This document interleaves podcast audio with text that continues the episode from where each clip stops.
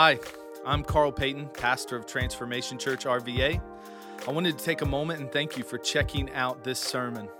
I also wanted to bring to your attention something that is close to our hearts here.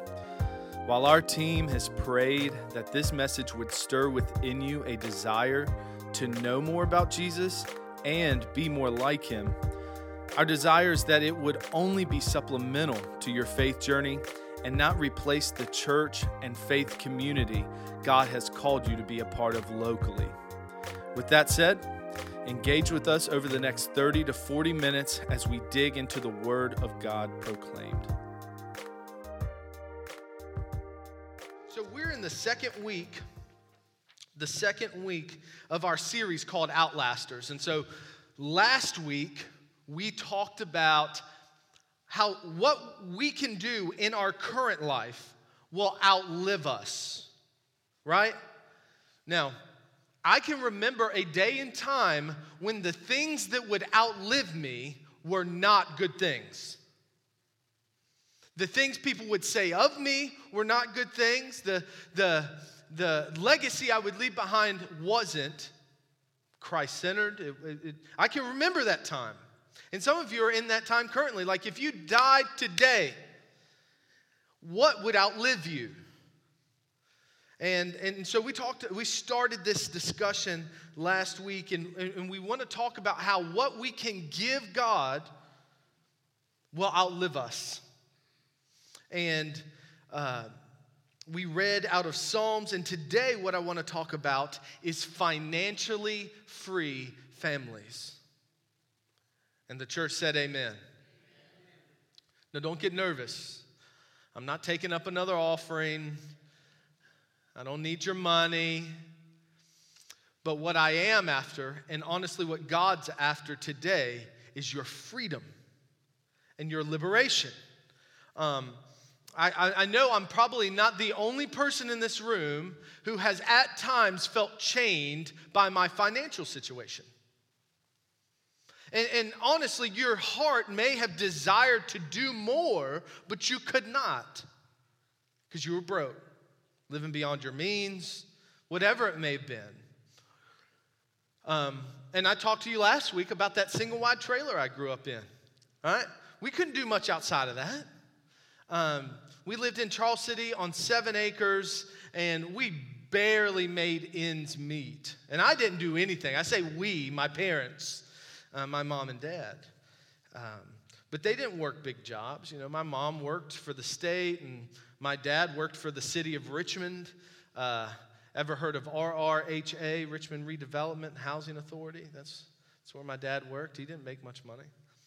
Um, and so I grew up not kind of chained to the financial situation. And I want to talk this morning, and, and I know for me, I was I was that dad.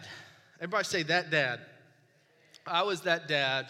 Um, when I first got married, you know, me and my wife, we didn't have a whole lot. We, we had a 700 square foot house and, and a lot of love, you know, which was good because we didn't have much money. Um, anybody been there? Yeah, a lot of love, not a lot of money. Okay. Um, and as time went on, and I pursued and I was working, I was working hard and, and, and made more money. And so then we were making lots of money. Then we had Macy. And then all of a sudden we had less money. Anybody know what that's like? Let me, let me put it to you this way. Before I met my wife, I probably had the most money that I've ever had. What? Is that not okay to say? I love you, baby. I do. Um, We often say when we're talking about our budget and our finances, how many love finance conversations? Anybody? Yeah. Some of us do. Most of us are avoid it like the plague. Right? So when we're making cuts in the budget, obviously you want to cut, you know, what's what's costing us the most money? And um, you know, I, I, if I if I cut what was costing me the most money, I'd have to kick my wife and child out. For my freedom. But that would be frowned upon, okay? It'd be frowned upon. No, I'm, I'm saying this jokingly.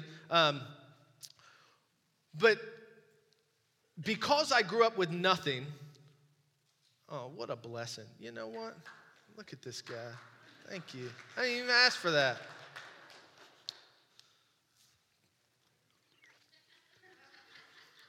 The, uh, I didn't take this gum out. I can see my wife cussing at me now. I'm kidding. My wife doesn't cuss.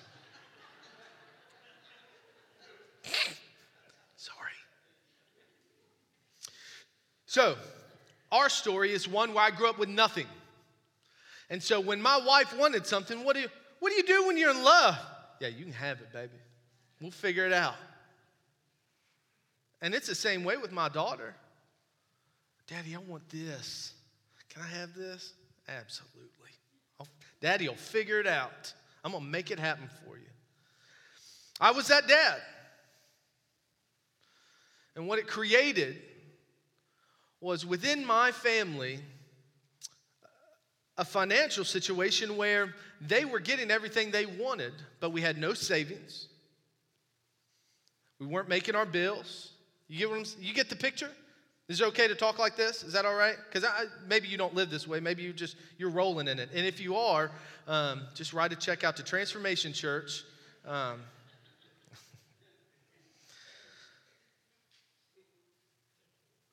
but what I realized was happening is I would take my daughter out and she would have an expectation now. I built an expectation with my wife and my child that they get whatever they want, no matter the cost, no matter what it might ripple into. Yeah. Now, if you have the money, that's fine. But if you don't, well, what it created was just a stress in our finances. You know what the number one reason for divorce in, in the North America is? finances. Number one reason for divorce families that are broke and strapped, and that's all they fuss about. And the Bible has something to say for it. And, and, and honestly, and I say this often when I talk about God and money, He's not after your money because He has plenty. He's after your obedience and your freedom. That's what He's after. Now, I, the reason I introed this way is because I, I listened to a radio show, um, uh, Financial Peace University. What's that guy's name? Dave Ramsey. Uh, he, has a, he has a radio show. And um, I listen to it from time to time. And what they'll have is they'll have families come on their show and talk about how these biblical principles help them out of debt and then, so you'll, you'll hear the husband talk, you'll hear the, the wife talk, and you'll hear the, the little kids in the background shuffling around. How they went from such indebtedness and slavery to money to freedom.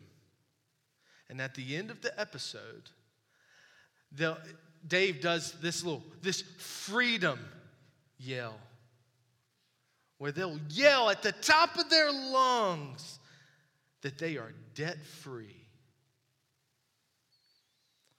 And it's beautiful. It's beautiful. And I desire to be there. I desire to be there. We're at a place in life currently where we're just debt heavy. I mean, we have to have two cars uh, so she can get to work, I can get to work. Um, and I didn't have a spare $40,000 laying around. Anybody got a spare 40? You see, quick to leave your hand down. I see you. Um, we had to buy. A, we have to have a house to live in, right? So um, it's a debt heavy portion of life. And what we're working towards and praying for and trying to allow this to help us do is to not live under the thumb of our bills. You know why? Because it's one thing that, that I'm able to give my tithe, but it's, it's something completely different if I'm able to all of a sudden pay someone else's mortgage because I'm not under the thumb of slavery. And you can be slaved. Hear me this morning, you can be slave to your money. Yeah. And here's, here's a good litmus test. Because you can always make more. We'll make more and more money, and, and, and the more we get, the more we need. And what? Because all we all have these goals that we set. We're like, yeah, once I make this amount of money, I'm, that's it. I, I'm, I've made it then. And then you make that amount of money, then you're like, man, I'm falling short. I need some more money. I need some more money. It will never quench your thirst. So there are three things that we need to pass the torch. Everybody say, pass the torch. There are three things we need to pass on to our kids, pass on to the next generation. And listen to me, if you're that generation in the room, these are three things you need to pick up on very quickly. How many of you like money? It's okay, you can raise your hand. Money is a good thing, and it allows you to do many things in life. It's the love of money that will trip you up. And that's what, that's just straight from Scripture. And so, the very first thing I had to figure out, and one thing I need to try and pass on to my daughter, daughters, I have another one on the way. And you need to figure out, maybe you haven't learned this, is that God owns it all. God owns it all. In Psalms 24 and verse 1, it says, The earth is the Lord's and the fullness thereof. This church, this building, these clothes, everything belongs to Him. And the, the most often time I say this, the most often that I say this is with Macy because she will grab something and she'll say, This is mine. And I said, Nothing belongs to you. It belongs to me first, but ultimately it belongs to the Lord. Now you think, why would you say that to a four year old? Because I need her to understand that God owns it all. And honestly, we live in a kid centric society. Right? They get everything they want. They didn't have to. And we talked about this last week a little bit too. Um, you see, I didn't, um, my mom gave me my first car. I say gave me, it was in her name because she sold it. I remember the night I came home and she had sold it, it was gone. Came home from church, she had sold it. I was like, Mom, where's my car? Oh, I sold it. I need, I need some money. I was like, ha great for you. What do I do now? Um, the, ne- the next vehicle she bought me was a Ford Ranger with shotgun holes in the side of it. I'm like, Mom, where'd you find this? I know we live in the sticks, but where did you find this? The transmission, I was getting ready to leave for college. The transmission went out in it as I was going over uh, the Enon Bridge down in Chester. You know that bridge? Yeah. But God owns it all. And, and what I don't, and we, we say this around our house, people are like, why do you let, you, you allow people to come in and out of your house, you let people use your vehicles, you, it's almost like you don't own anything, you know, because cause the things we take possession of, follow me, this is mine, isn't available to the Lord. You see what I'm saying? But the earth is the Lord's and the fullness thereof. And if there's one thing that you need to figure out, young people in the room, if you're listening, listen very closely. And adults, just the same. God owns it all. And until you grasp that, whenever God requires of something of you, you'll think He's robbing you of something. Let me tell you something. God doesn't rob you of a thing. Uh, people uh, fight me over paying the tithe, paying that 10%, because as a Christian, since my job came from the Lord, right? The money we have came from who? Who did it come from? The Lord. You need to start saying it. Because the temptation is to say, and look, I, I was there. I've been there. I was this dad. I worked hard for this money. I'm going to spend it the way I want to spend it. But I think Scripture would bear its weight differently. And if you want to be financially free and, and, and you want to do it the right way, the Bible would tell you that the first thing you got to change is, is, is right here. And that's that God owns it all. The second thing is this we have to pass the torch we have to pass on to our kids, we have to live in such a way that shows the value of work. You see it up on the screen. The soul of a lazy man desires and has nothing, but the soul of the diligent shall be rich. Listen, by getting Macy anything she wants, this is what I tell her you can, you can have whatever you want. You can have this money, you can have this toy, you can have whatever you want, and you don't have to work for it.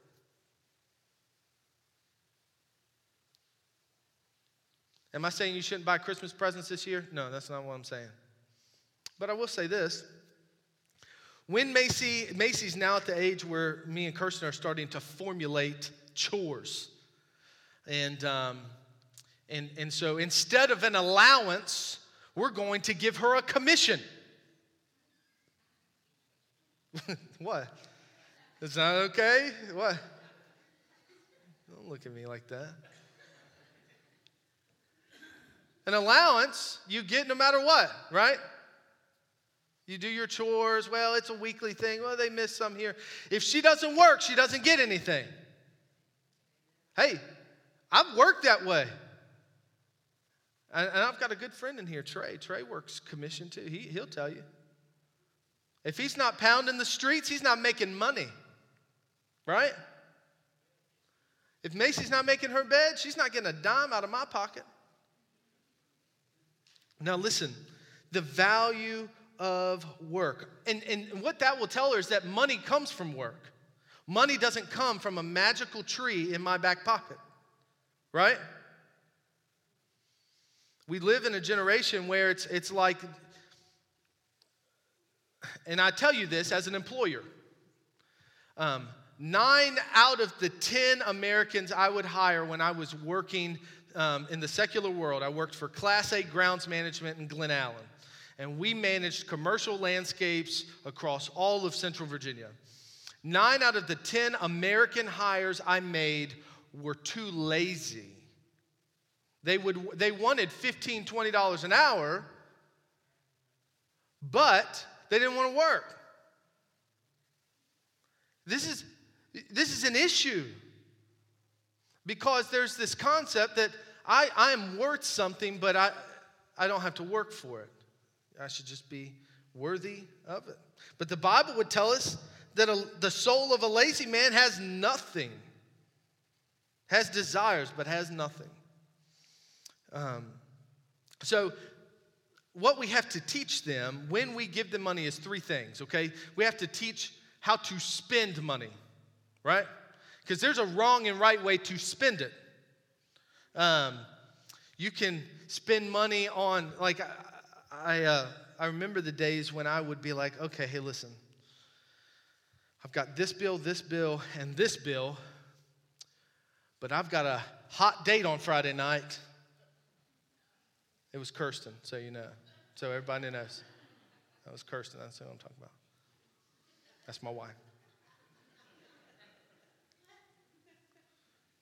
So I tell you what, I'm just not gonna, I'll pay half. I, I, won't pay some of these. I'll just, I'll roll this one over a couple weeks. And that way I can take her out and treat her right. Now look, it paid off in a sense. But when they shut my cell phone off and I couldn't talk to her, Anybody ever had your cell phone shut off? Oh, the wrong crowd. Okay, that's fine. Yeah.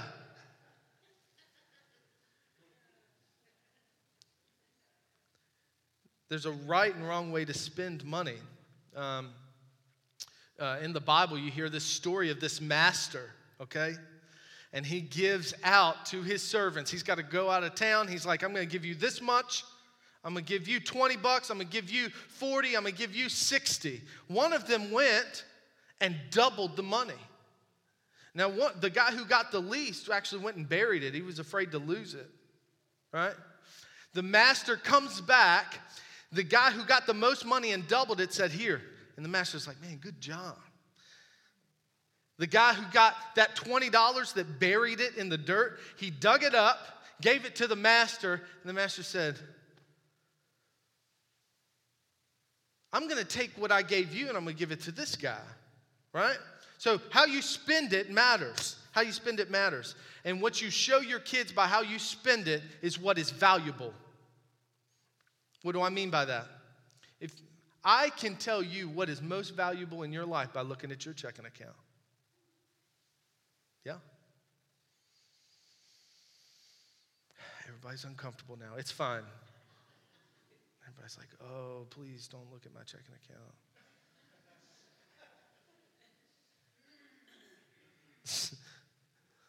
there, there was a day and time when you'd look at my checking account and, and they would want money from you. Yeah. It was red and in parentheses. You know what that means. That's the bad sign. But I can show you what you value by where you, you've heard the phrase, put your money where your mouth is, right? Yeah. Well, the Bible would say it this way where your treasure is, there your heart will be also. Ha ha. Where are you putting your time and money? It'll reflect where your values are. So teach them how to spend it, teach them how to save it, and teach them how to give it. If there's one thing I hope that my daughter catches, is that I just because I know that God owns it all, I'm not afraid to give it away. If it's mine, I'm afraid to give it away. Right? Because then I have to get it back. But if it belongs to God anyway, I'm okay to give it. And so if we're not passing these things on, if my wife, if my wife and daughter aren't seeing me pay tithe, if my wife and daughter aren't seeing me bless people when they need it, if if my wife and daughter look at how I spend money and they say all he spends money on is Bass Pro Shops. Yeah. But then when somebody's hard up and, and, and we say, hey, I'll pray for you.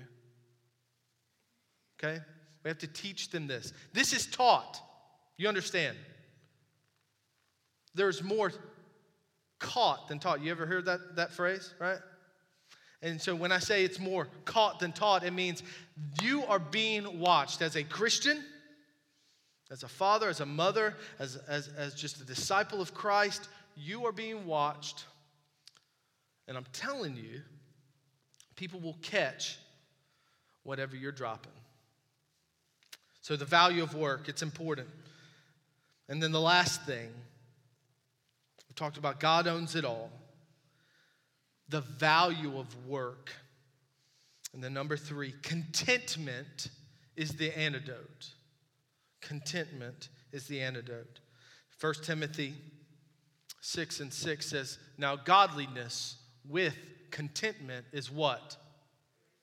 Great gain.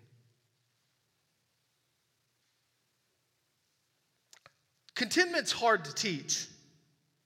Have you ever tried to teach contentment? I've tried to figure out ways to teach contentment. I'll tell you the number one reason that any debt I have incurred in life has been because I haven't been content with my current situation. Right? Unnecessary debt, I'll say that. Um, contentment is a, is a tricky thing um, because contentment is your view of things. And I'll, I'll give you for instance. Have you ever heard of Zig Ziglar? He tells this story of uh, where, where they took two young boys, a pessimist and an optimist, okay? And uh, they built these glass rooms so they could observe, and they filled them with manure. Yeah, y'all wondering where this is going. Well, let me tell you. They put that pessimistic little boy in one of those rooms full of manure.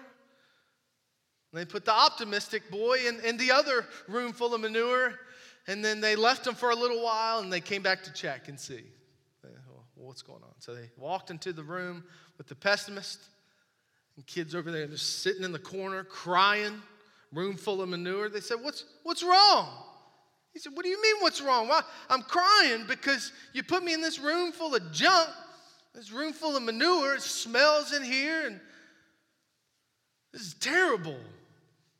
So they They said, okay, make their notes. They walk into the next room and uh, into the optimist room. And the young boy is in there and he's taking the manure and he's just throwing it in the air. Big old grin across his face. He's just throwing manure. And they said, What are you doing? He said, All this manure in here, there's got to be a pony in here somewhere.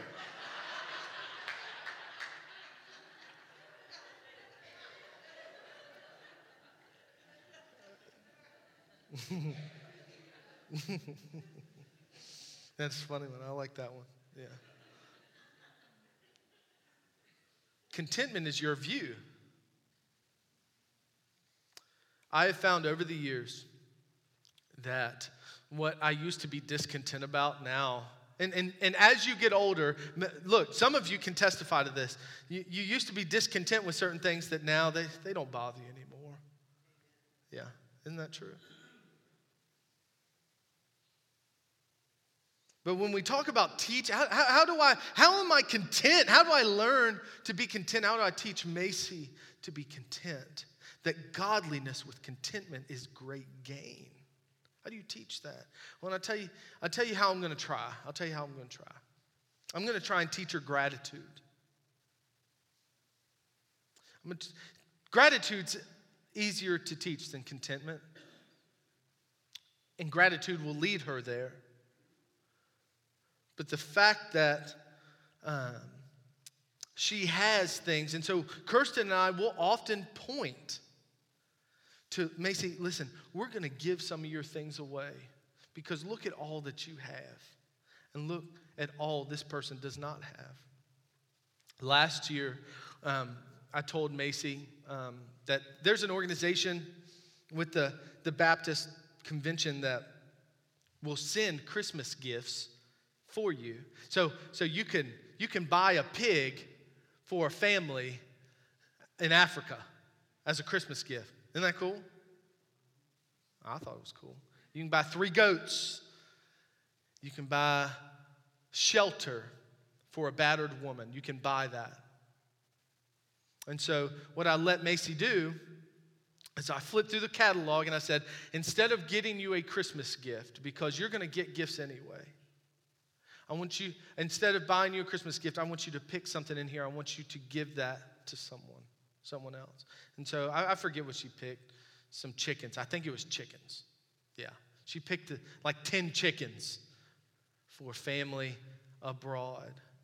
And so instead of getting her this gift for Christmas, she, I said, this, you're going to get toys and, and things that you can play with. They, they just want to eat.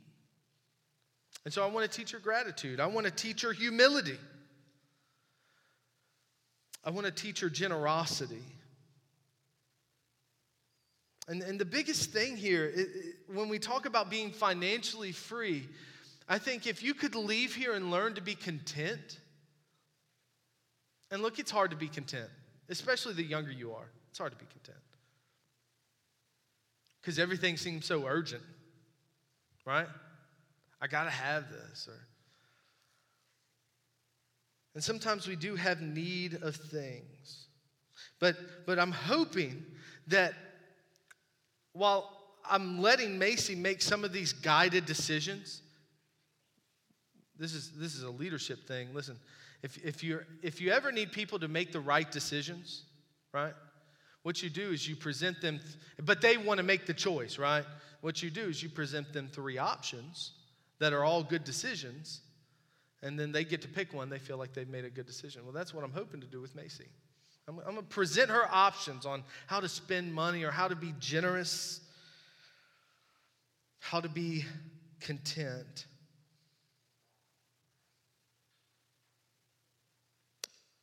In Deuteronomy, it says, I call heaven and earth as witness this day against you that I have set before you life and death, blessing and cursing. Therefore, choose life that both you and your descendants may live. Listen, you have a choice today. Um, For some of us, we, we lived in this at one time. For some of us, we live in this currently. So, so there is no judgment in this room, but I need, you to t- I need to tell you something. Something is going to outlive you. And you can choose, you can choose to leave a legacy of debt and discontentment and selfishness, or you can leave a legacy that will outlive you that is debt free, that is generous, that is full of gratitude and humility. Nobody likes to talk about money in church. You know that? Nobody likes to talk about it in church. And because nobody likes to talk about money in church, Christian, uh, Christians can be some of the most people in debt. Did you know that? Because, and, and we touched on this last week, for some reason, people think that uh, Jesus is after your happiness, that Jesus just wants you to be happy. And so you pursue happiness instead of the Lord thinking that's what he's after. He's after your happiness. And so, in happiness, we pursue this moving mark of happiness and end up in debt to our eyeballs, unable to impact the kingdom. And I want different for you as your pastor. I want different for me. Is that okay to say? I want different for Macy coming from a life where I had nothing. We played in the dirt. That's what we played with. I didn't get cool toys for Christmas. I got socks and underwear. And now it's interesting. This is interesting. I used to play in the dirt and get socks and underwear, and I was just bitter about it. And now at 31, that's all I want is socks and underwear. I'm like, man, Send it to me. Because it all goes missing at our house. I don't know. Anyway, that's a different topic.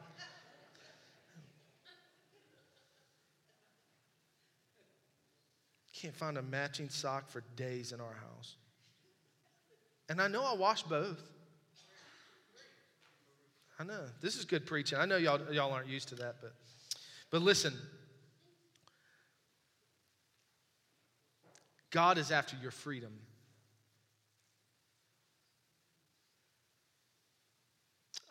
Let me be very clear God is after your freedom freedom for your heart, freedom for your soul, freedom for your social life, freedom for your finances.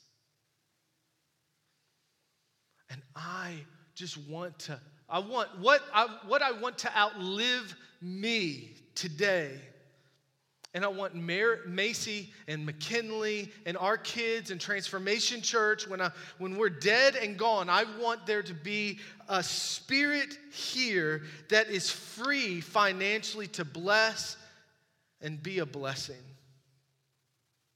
to those around us and not be strapped. I want that for you. And I think if you start here, God owns it all. Work hard be content. Just be content. There was a day and time as I close, um, there, there, there was a day and time as I was pursuing my career managing landscape companies. Uh, where all the guys my age, they were, they were starting families, having families, and I had lots of opportunities to uh, forsake church, put church on the back burner, put ministry on the back burner, put my family on the back burner so I can make some more money. Yeah. Lots of it. Would have made a lot of money. And it was tempting. There were many a decision. I would say, Lord, is this you? And then I would think about it and I would say, but I can't go to church every Sunday because I'm going to be out of town or, or I'm not going to see my family as much. And I would pursue and pursue and pursue money. And there came a period, there came a period where um, I had to change my friends because I had friends that I've got friends currently. They will work, they're hard workers, but they don't go to church. Matter of fact, their money is theirs because they work so hard. So they, they don't believe God owns it all, they believe they own it all. And not to say that making lots of money is a bad thing, but they pursue it so hard. They forsake God, they forsake their families. And so, if, if I'm being just real frank with you, I make less money now than I have in many, many years since I was like a since I was carrying around a weed eater. Yeah. I have fewer friends now. Me and my wife just talked about this. I never saw a day where my best friends would be 60 and 70 years old. And I came here. Now all all my the people I do life with, the people that love and care for my family, 60, 70 years old. They're my best friends. I've got some best friends that aren't, but none of us make a bunch of money. And I get to see my family a lot, a lot more than I used to. And let me tell you something there is a peace, and I can feel it in this room just talking about it there is a peace to being content. So I often wonder when it says, godliness with contentment is great gain. There was, there, was, there was many days I would not have understood that statement. But I can tell you at 30 years old, could I be making a lot of money? Absolutely. Could I be in bigger houses and nicer cars and more channels on the TV? Absolutely. But I have never been more content in my entire life. Man, I'm just happy with what God is doing in my family, in this church. And listen, contentment changes the game. Oh. In a world where nobody is content. And I don't know who I'm talking to today, but listen, I, there's somebody here this morning that just needs to hear listen, just take a deep breath and allow godliness with contentment to be great gain for you today. You might think, and, and I would have told you several years ago that that would have been the case, that giving up money and, and different ways of living life would negatively impact me. But I'm here to tell you that that's not true. Contentment in my relationships, contentment with my money, contentment with work.